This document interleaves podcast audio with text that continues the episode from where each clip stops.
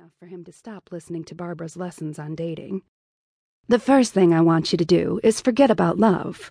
Love is a myth, an excuse, and has nothing whatsoever to do with making smart relationship decisions. Jake blinked. Damn, but the woman was vicious. Cold was the woman who didn't believe in love, man. Thankfully, a few murmurs of protest came from the Stepford man haters in training down there. Barbara's voice rose over the others. I'm not saying people don't fall in love.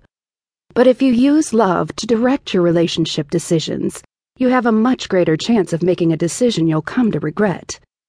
Do any of you want to date a loser? Some scattered and meek no's filtered up. I didn't think so. Her voice took on a satisfied edge. For whatever reason, we women haven't yet evolved out of our ability to fall in love with losers. Making good relationship decisions involves logic, lucidity, and most importantly, leaving love out of it. But how can you control who you fall in love with? Saints be praised, a protester, Jake thought wryly. At last he came to the crossbeam and settled himself on it gingerly.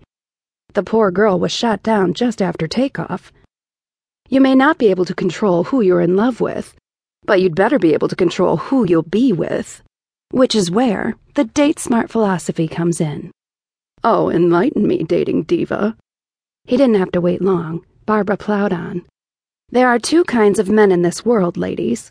There's forever material, which we're all looking for, and there's fling material. What I'm here to teach you is that you will never make one into the other, no matter how hard you try. There are men made in this world that can never give you what you want in a good, solid relationship. Don't waste your time on trying to make them into something they're not. He snorted around the wrench. She sounded like a nature show host classifying apes. The thought that she might be talking about him entered his mind, and he scoffed. Sure, he hadn't dated the same woman for more than a few months and years, but that didn't mean he wasn't capable of it. He just wasn't some dweeb to follow around a woman and say, Yes, Dumpling. No, Dumpling. I'll do whatever you want, Dumpling. He silently dared her to try to fit him into her little pigeonholes. She had no idea what she was talking about. Who here has ever dated a man in a leather jacket? Jake thought of his own beat up buddy hanging downstairs. There was a rip in the sleeve that needed fixing. Did he ride a motorcycle? Unfair, he thought. There were dentists and accountants who rode those silly little Japanese things on weekends. He had a bona fide hog. A fat boy parked out back, all gleaming chrome and supple leather, babied like an only child. Besides, he didn't ride the bike all the time.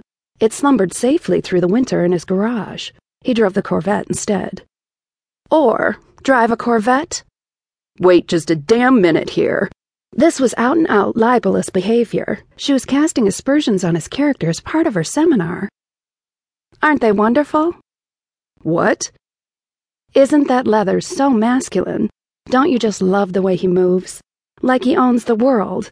Isn't he so sexy your knees shake? Murmurs of assent, some very enthusiastic, drifted up. He wondered if he should put on the jacket and hang around outside with the bike after the seminar to see which of the participants really meant it. What about the tough guy, the one who would start a fight for you, whose hands are so powerful? Did he imagine it, or did her voice drop a husky octave? Not Barbara the Ice Queen, but who else had that voice? The one that continued in the same husky timbre. Those powerful hands that turn gentle on your skin. He glanced down at his own hands they were large and calloused in places, but he was quite capable of a gentle touch on a woman's body. He'd been told as much, if his former lovers were telling the truth.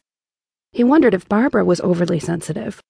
Would he be gentle enough for her picky tastes? He blinked and wished he could shake his head to get that thought right out of his head.